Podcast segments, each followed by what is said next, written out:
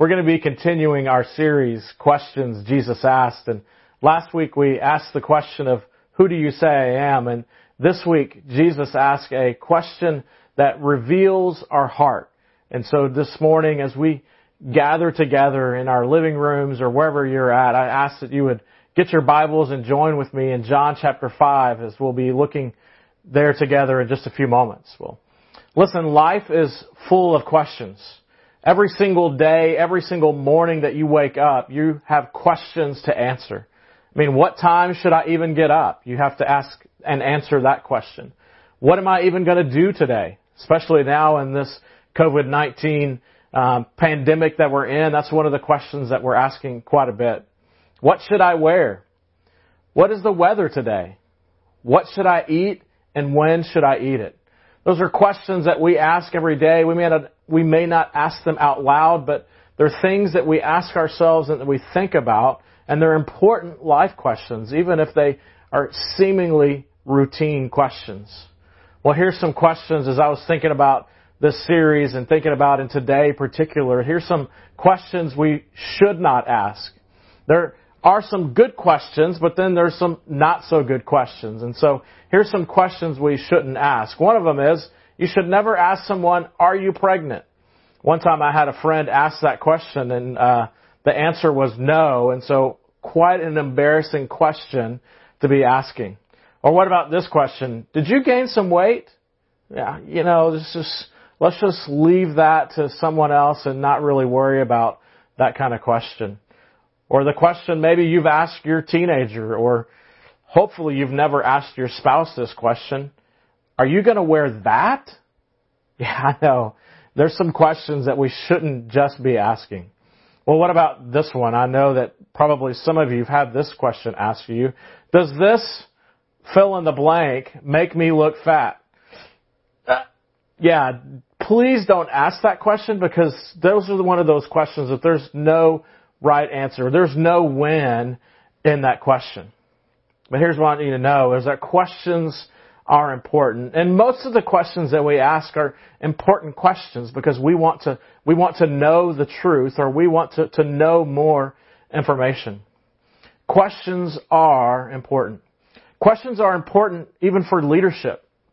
One of the questions that, that I read leadership books all the time, and so one of the things that they talk about in these leadership books is questions are important and be ready to ask questions. Have questions available that you may be sitting next to someone, uh, the President of the United States or the President of Coca-Cola or some major company, and you may have a three minute window to ask some questions and be ready to ask important questions. So some of the questions that I may ask if I were to be sitting across from the president of, of Apple. What is the most important thing that you do every day? What is your morning routine? How do you get started every day? What are the three most influential books that you've ever read? Or if you could go back to your younger self, what would you say? And then finally, one of the ones that maybe is most important is this, is what is your life's mission statement? In other words, what gets you moving and what motivates you every day? One of the things about leadership and even our own selves is we ask some of these questions of ourselves on a regular basis. And out of this desire to grow and out of this desire to learn and to know more is that we're also asking these questions about being productive in our life. We want to be, we want to maximize our life. We realize that life is short and we want to get more out of it. And so there's these productivity gurus that talk about how to maximize your day. I think of Stephen Covey or David Allen with Getting Things Done or Michael Hyatt or even a, an author by the name of Charles Hummel. And I, I read his book several years ago and one of the things in his book that stuck out to me was this idea of the tyranny of the urgent. That there's always going to be this desire to, to do the, what seemingly is urgent and when we do those things, we don't do the important things. And so that we're continually asking ourselves the questions of how do we spend our time and our energy so that we can spend our time and energy on the most important things. Because here's the deal. With all of these different questions, what we're really doing is this, is that we're putting a mirror in front of our life and we're asking questions to see and have value of what is the most important things for us and, and what direction are we headed.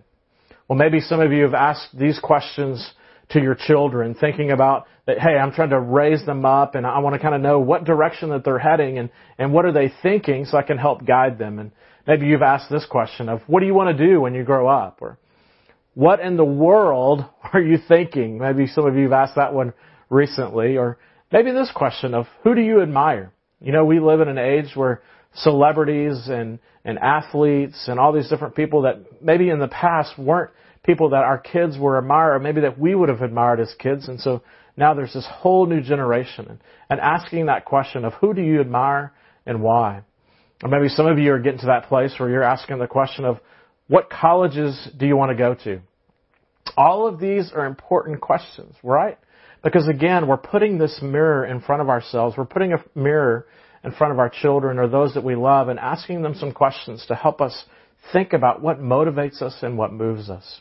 I even remember a few years ago, I'd come back from a trip and I'd had some time to pause and reflect in that trip and just wrote down some notes and some things thinking about the kids and especially in particular thinking about my wife. And whenever I got back from the trip, my wife and I had a date and we were just talking about the trip and what had happened at home while I was away and and uh, I, I pulled out a piece of paper and I just said, "Hey, hey Becky, this is something I've been thinking about this, I've been praying about this, and this is the question that's kind of been reverberating in my heart and my soul for you, but also for us.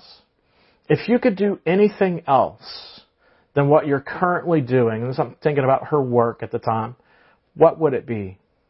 And can I tell you that in that, from that moment, that there's been a change of trajectory um, in my wife's life, and not that she wasn't doing something that she really loved and enjoyed, but now that she's changed from one career path to another career path, she's found her life calling.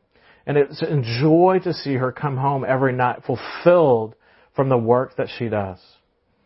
Well, listen, we're in a season of pause. And in that season of pause, it's a great time for us to ask some questions. This series that we started last week with the questions that Jesus asked is a, it's a series about questions, obviously. And these are some questions over the next few weeks that, that Jesus has asked his audience, and he also continues through the scripture, continues to ask us today. The questions that Jesus is asking us can change your life. It can change your destiny, and it can change your family's legacy. Well, if that sounds good to you, let's look at the book of John. Well, the first thing that I want you to, to see in the book of John, we're going to be looking at verse 1, is there's a man's story. The man's story. And so this man that we're about to read about was a paraplegic. In other words, he was unable to use his legs. His friends would carry him to a pool. We'll see that he, he hangs out by the side of a pool. And so his friends carry him to the pool. And if his friends couldn't carry him, then imagine this. How would a paraplegic get himself from his house or wherever he was staying to the side of the pool? That means he would have to walk himself, literally crawl himself through the yucky streets and in those days, in Jesus' days, the streets were dust, they were dirt, and animals were walking, and, and, and uh, all kinds of stuff was going on. So there wasn't a clean street.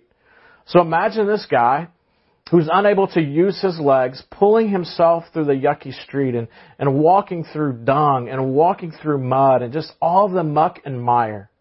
And one of the other things that's, that's common for those that are paraplegics is that there, there's an inability to control the bladder. And so imagine here's this guy and he shows up at the pool and he's there consistently waiting to be healed. And so this man's story is one of, it's one of, of, of loss of hope, I imagine, and, and just showing up somewhere consistently over time and never being able to have his, his desire for healing to be fulfilled. Well, let's look at verse 1. Afterward, Jesus returned to Jerusalem for one of the Jewish holy days. Now this is a moment where Jesus is actually alone. It doesn't tell us that his disciples or anyone else is with him. It's just Jesus walking into Jerusalem and walking in to this area. Verse 2, inside the city, near the sheep gate, was the pool of Bethesda, with five covered porches. Crowds of sick people, blind and lame or paralyzed, lay on the porches. Why did they lay there? Because there's this verse here. This is an interesting verse. It says, For an angel of the Lord came from time to time and stirred up the water. And the first person to step in the water after it was stirred was healed of whatever disease that he had. So here's this guy. He's a paraplegic. He's gotten himself to the pool of Bethesda, and he's been there for a long period of time. He comes day after day consistently to this place. Why? Because in verse 4 it tells us that somehow or another there's a stirring, there's a movement of the waters. And whenever that water would be stirred, that people would get into the water, and tradition says there's a myth or whatever, there's a story that gave people hope that they continued to show up for the hope that whenever the waters were stirred, they could be healed. And so that's that part of this man's story that, as we'll see here in the next verse, one of the men lying there had been sick for 38 years. So here's a man who's a paraplegic for 38 years, consistently walking himself, dragging himself in the smell and the muck and the mire and putting himself at the precipice of the pool, waiting to get in, hoping beyond hope that he would be the first one in the water when the water was stirred. Then here in the midst of all this, this is the, the background, and then in verse 6 we see this. When Jesus saw him and knew he had been ill for a long time, he asked him, Would you like to get well? Now that seems like an extremely obvious question. That here's this guy for over 38 years has drug himself to the side of the pool and he's there waiting and hoping. I can imagine after a few years the sense of hopelessness, but for 38 years consistently dragging yourself to the edge of the pool, hoping that the waters would stir and hoping beyond hope that you would be the first one in. I even imagine that there were days that he would hope that no one else would show up and that he would be the only one there so that he could have a real shot at getting into the water. And then here's this guy that walks up that he doesn't know, that walks up and asks him the most obvious question that he could possibly ask him. He's there at the pool. He knows why he's there at the pool. And Jesus walks up and says, would you like to get well? Literally, would you like to be made whole? Now listen, here's a guy who's a paraplegic. His friends maybe had carried him to the pool a little bit, but probably more often than not, he had to drag himself there and, and, and the, the smell and the muck, and he'd been doing this for over 38 years. And can you imagine the sense of hopelessness? And then here comes this guy offering you and asking you this question, would you like to get well? Listen, that's our story. That's our story. We have something that holds us back. Maybe it's addiction. Maybe we've been abused in the past. Maybe we've had divorce. There's some area of our life that needs healing. Maybe your friends have carried you to church. Maybe your friends have carried you to an addiction center. Maybe your friends have carried you to counseling. And you've continued, maybe you've had to walk through the muck to get there. And your life stinks. And your life has stunk for weeks and months and years. And, and, and how long have you gone before you lose hope? Listen, that man has a story, but now because of Jesus' question, he has a dilemma. You and I have a story as well, and it's similar to this man's story. That each one of us in some way or another, we're hindered. We're handicapped. We have something that holds us back from experiencing the fullness of the life that God has for us whether it's an addiction, whether it's a bad relationship, whether it's abuse in our past, or whether it's divorce, whatever it may be, you know what's holding you back. And Jesus is in this moment, has walked up to this man and said, do you want to get well? Now that seems like an obvious question. And for many of us, if someone were to ask us that question, we would answer, why yes, I want to get well. But let's be honest. Many of us have had that same question asked to us. Do you want to get well? Do you want to be healed from? Do you want to be free from? And we honestly, we look at that question and we have the same dilemma that the man has. Many times we look at that question and we begin to count the cost of what it would mean, the fear of the unknown on the other side of being free, and we decide to not choose getting well.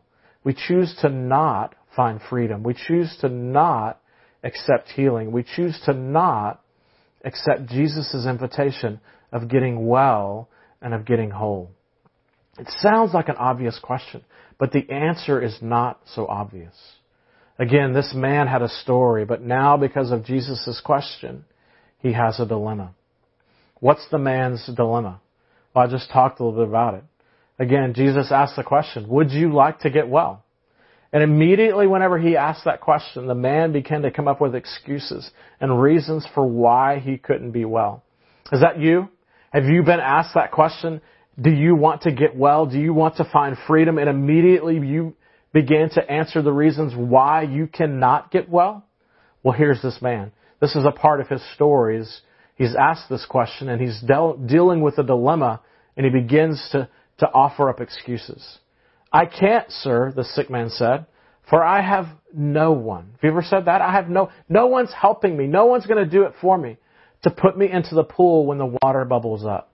For see, he, he had an expectation that, that Jesus was going to use the, the, the same form that he had thought that the healing was going to come, that he was going to have someone push him in to the pool and he would be healed.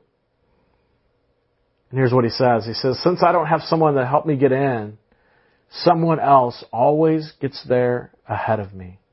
Now again, that, that sense of hopelessness is rising up and bubbling up with inside of this guy. And, and, and the question of, do you want to get well, which seems like such an obvious question, doesn't have such an obvious answer. If we've been in a, in a place of hopelessness for long enough, we begin to, to literally, we give up hope and we begin to make excuses and literally become a victim of our circumstances. What's the man's dilemma? He's a paraplegic. He's unable to use his legs. And his friends may have carried him to the pool, but his friends didn't stay there to push him in. I mean, I imagine his friends, if they've been doing this for two, three, four, five, even ten years, at some point, don't you even think that they have lost a sense of hope? Someone else always beat their friend into the pool, and so there was never healing for him. And so at some point, your friends maybe even begin to abandon you. It's been 38 years. And so this guy's dilemma, he says, here's the reasons. Guy, I don't even know who you are, but Jesus, I don't even know. I cannot be healed. Here are the reasons. But here's the interesting thing. Here's the thing that we lose track of, that we lose sight of, is that was not Jesus' question. The question wasn't, what are all the reasons for why you haven't been healed? What are all the reasons for why you haven't found freedom? Why are all the reasons that you haven't? No, Jesus' question was, do you want to get well? what about you? That's the question for us as well. Our addiction, our abuse, our divorce, our relationship issues, whatever it may be that we need healing from, we hear that question and we immediately begin to make excuses or reasons for why it can't happen because we expect God so many times to, to respond and to react in the way that we know how and that we're comfortable with. Maybe you've even said, I don't have any friends. There's no one around me to even help me anymore. And it's been, it's been weeks. It's been months. It's been 38 years and I'm still stuck in this. Here are my reasons why I'm here. But Jesus didn't ask the man that question. And Jesus didn't ask you that question as well. Here's what I want you to grasp is that Jesus' questions reveal our authentic hearts. Let me say that again to you. The questions that Jesus asks us reveal the authentic things that are in our hearts. This guy was asked the question, do you want to get well? And immediately he began to show that he had no hope. Immediately he began to show that he thought that God would operate in a way that he had planned. But listen to this.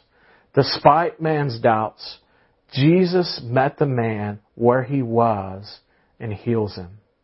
Despite the man's doubts, Jesus met the man where he was and he heals him. And God wants to do the same for us. So Jesus asked that question. Do you want to get well? And immediately he begins to offer up excuses. But even in spite of those excuses, Jesus heals them. Look at the next verse.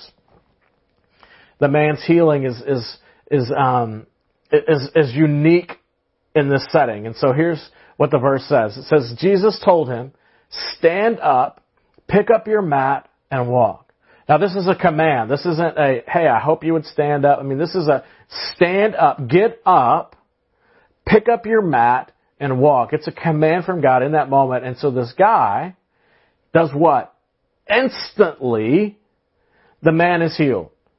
So instantly in that moment, Jesus offers a command. He says, stand up, get up, pick up your mat, and begin to walk. And in that moment, as Jesus offers the words of healing, instantly the man was healed. And in that, when he was healed, I don't know what happened. I don't know if his legs straightened up. I don't know what could have possibly taken place. But I could imagine that if he hasn't used his legs for a while, that his legs have atrophied, right? So his muscles have shrunk and, and, and, and everything is disproportionate to the top of his body and the muscles that he developed up there. And so instantly in that moment, the legs man's, the man was healed. So then he rolled up his sleeping mat and did what? He began walking. Matter of fact, he was made whole. Listen, he didn't have to go to physical therapy. He didn't have to do any weightlifting. Instantly, whenever Jesus spoke the words of get up, take your mat and walk, instantly in that moment he was healed and he was healed completely and sufficiently. He didn't need anything extra. It was complete and whole. The man's healing was unexpected. It's after 38 years. The man's healing was immediate. It didn't take some physical therapy, therapy or anything else. It was immediate and it was complete. He had the complete strength and the complete coordination that he needed to stand up and to walk and to complete the task that Jesus had given him immediately. What about you? What about your healing? Jesus has asked, do you want to get well? And so many times this healing that he wants to provide for us is unexpected. And it has taken longer than what we think it should take. And Jesus wants to provide healing for us.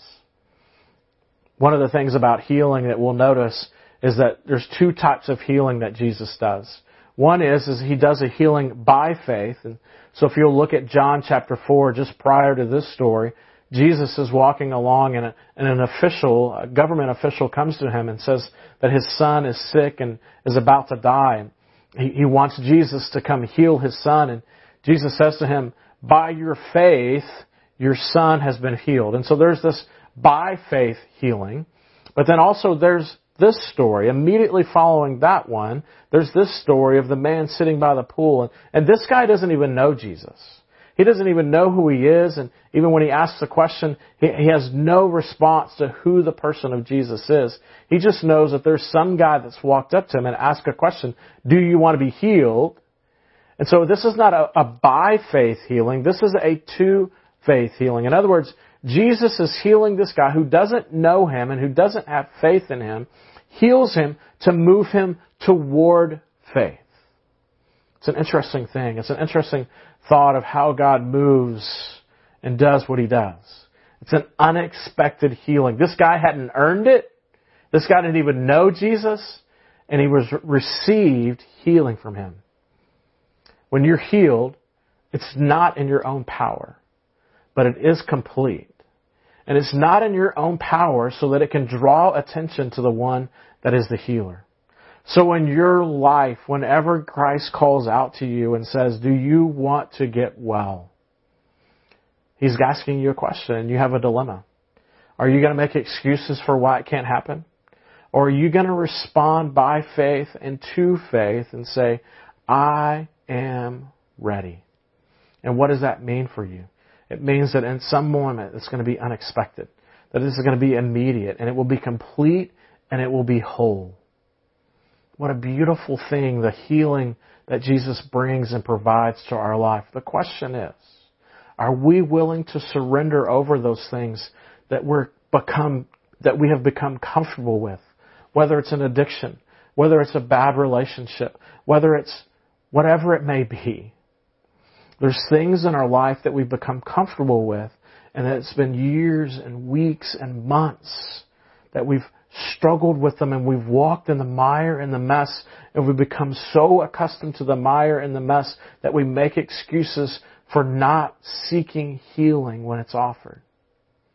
It's more comfortable to live in the muck and the mire than to be healed and to get well. We'll look at this as the next part of this verse, these verses is that Jesus has healed this man and he kind of moves about in the crowd and the guy gets up and he's walking along and as he's walking along, the religious leaders see him. Now you can imagine with me that if this guy's been showing up to the pool of Bethesda for 38 years, people know him, right? I mean, it's, it's kind of one of those things of, hey, it's Bob, as he's crawling in, people know him, or his friends are bringing him in and saying, hey, let's stamp his Waterworld deal. He's, uh, he's here. This is 38th year of a season pass. We're hoping this is his last year. People know Bob at the pool of Bethesda. And so Bob is there and he's, he's waiting there and all of a sudden Bob is walking. He has his mat and he's walking and the religious leaders of the day see him and what do they do? But this miracle happened on the Sabbath. In other words, the day of rest. So the Jewish leaders objected to it. Now, that just, that blows my mind. Is that the religious people of the day who are the ones that are pointing people to who God is and, and showing people that God is a miraculous God. They see a miracle walking in front of them and they object to it because it doesn't happen in the way that they think it should. We do this all of the time. God is in the business of doing miracles. God is in the business of bringing healing to people's lives and, and He does these things outside of our circle of understanding because He's God and we're not. And so here are these religious leaders. I imagine that they're by the pool and they're playing cards and they're having sweet tea and lemonade and Arnold Palmer's and, and all that. And all of a sudden they see Bob walking by and they're like, whoa, whoa, whoa, whoa, Bob. Bob, this is the Sabbath. You cannot be carrying your mat. How ridiculous is that? It's ridiculous. But we do that. Here's what they said. They said to the man who was cured, you can't work on the Sabbath. The law doesn't allow you to carry that sleeping mat. Now, again, I can't even imagine what was going through his mind at that moment. That they didn't say, hey, whoa, Bob, Bob, man, you've been here 38 years. This is what we've been praying for. This is what we've been looking forward to is you walking that finally you would get in the pool first. No. They stop him and say, hey, look, Bob, I know that you're walking, but you should not be carrying the mat. That's against the rules. So easy for us to get fixed in on what the, the quote unquote right religious thing is or whatever rules and regulations and that we put God in this box and we say, God, you can be God if only if you operate within the confines of which I believe that you operate. God is a God of miracles and God does what he wants to do to glorify himself and to bring him fame and not ourselves. And so in this moment, here Bob is, is walking along and these religious leaders say, whoa, whoa, whoa, whoa, Bob you're healed and not in a way that we expected. Put down that mat. So they ask him, but, you know, they ask him the question of, of, uh, why are you carrying this mat? And, and he replies to them, well, the man who healed me told me, pick up your mat and walk. And then they said, well, who said such a thing as that? Because immediately they're thinking, man, this is not Bob's fault. Well, this is, this has got to be this other spiritual authority that, that healed Bob. And so who would ask you to do that? And this is an interesting thing too, is that Bob didn't know who healed him. That he never asked Jesus' name. He didn't know his identity when he asked him, do you want to get well? And he didn't ask him his name in that moment whenever he was instantly healed. He picked up his mat and I'm sure that he was overly excited. But I would think that for many of us, the first thing we would do would be run and chase after him and say, thank you, thank you, thank you. But he didn't get that chance, and so he didn't know the name for who Jesus was, because Jesus, in the midst of that, had disappeared in the crowd. So what's the response? The man didn't even know Jesus. The religious leader's response was, hey Bob, we see that you're walking, but you're breaking one of the 39 Sabbath laws, and one of those 39 Sabbath laws is you're not supposed to be carrying anything. In particular, you're not supposed to be carrying a mat. But we also see in the midst of this, maybe one of the positive things is the appropriate response for the man was in his opportunity uh, from the healing, he shows up at the temple. And it's there where he's at the temple and he's probably going to the court to, to verify the fact that he'd had a miraculous thing happen to him, that he'd been healed, He's probably going to the temple to talk about that and, and to show that that had happened. So here he is, afterward, he's at the temple, and Jesus finds him at the temple and he tells him, Now you are well. Now this is the same phrase, the same word that Jesus had asked him just a few verses earlier when he said, Do you want to get well? Do you want to get whole? Do you want to be made complete? So Jesus had asked him that question just a, a few verses before, and, and now he is made well. Now he is made whole. Now he is made complete. And Jesus, instead of a question, he makes a statement. He says, Now you are well. That very thing that you desired deep within your heart, now you've received it. And so then what does Jesus say to him in response to that? So stop sinning. Literally, do not continue sinning. Do not continue going on in the way that you'd gone before. Or something worse may happen to you. What's Jesus saying to this guy? And he's saying to us as well, is that so many times we seek out healing. And we think that the problem is that the issue with us is something physical, whether it's that where our legs don't work, or our hands don't work, or our eyes don't work, or we're not smart enough, or we're not pretty enough, or, or whatever it may be, that we're so focused on the outside. That when Jesus provided healing to the guys outside, to what everyone else saw as wrong, Jesus said, listen to him. Listen to me. You're made complete and whole on the outside, but what's most important is what's happening on the inside. And what Jesus is saying for him is that I hope that what I've been able to do for you on the outside, this faith healing, drives you to a deeper faith in me in a way that would push you away from sin, that would push you away from disobedience with God. It would drive you to seek after me. This guy who you didn't even know my name came and healed you and made you physically whole. The thing that you've desired now for 38 years has been provided for you. Now, in response to that physical healing, may your life and your heart and your soul and your affections, may they change. The same is true for us. Is that so many times we think that what we're crying out for is that the most important thing is, is that people see us and they see us as healed and whole and, and whatever image it is that we're trying to build up for other people. And what Jesus says to us is, listen, I, I can do that healing. But what's most important than just that physical outside healing is that that healing that happens drives you to deeper affection for me. Do you want to get well? It's really not a question about the outside. It's a question about the inside. Do you want your soul to get well? So here's the deal. We all have a story, right? Somewhere, somehow, somewhat, we all have a story. And some would say, well, my story is darker or my story is, is harder or whatever. But here's the truth. All of us have a story. All of us have something where we've messed up and we hold regrets and shame and we hold those things deep within inside of us. That is being human. We have a story. But here's the question I want to ask you. Are you at the end of your hope?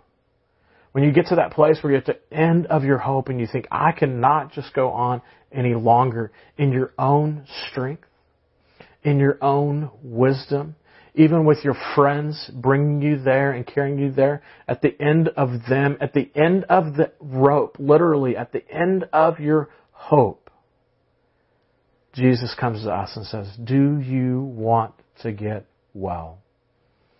And when Jesus asks us that question, it's His healing is complete. His healing is sufficient. His healing immediately allows us to stand up and to walk and to carry a mat. And here's the deal. It'll be unexpected. People will question it. People will wonder what in the world is going on and why so that you can point to the person of Jesus. Jesus always does healing completely. His healing goes beyond what we want, and it moves us to consider our lives, to not continue sinning. Healing that makes us whole leads us to a deeper walk in faith in Christ. So do you want to get well? Do you truly want to get well? That's our question this morning. My prayer for you is that as you, maybe you're at the end of your hope, and you've been struggling with something for a long time, and you've tried to do it on your own strength, you've, you've done all the different things, and you're literally at the end of your hope, and you've got all these excuses and all these reasons for why it hasn't happened. And the last thing that you can possibly think of, the last thing that you can possibly try is Jesus, and He's asking you this question this morning. Do you really want to get well? If that's the case, then surrender to Him. And just say, Jesus, I'm at the end of my hope. I'm tired of crawling through muck. I'm ready to get well. And allow Him to do that.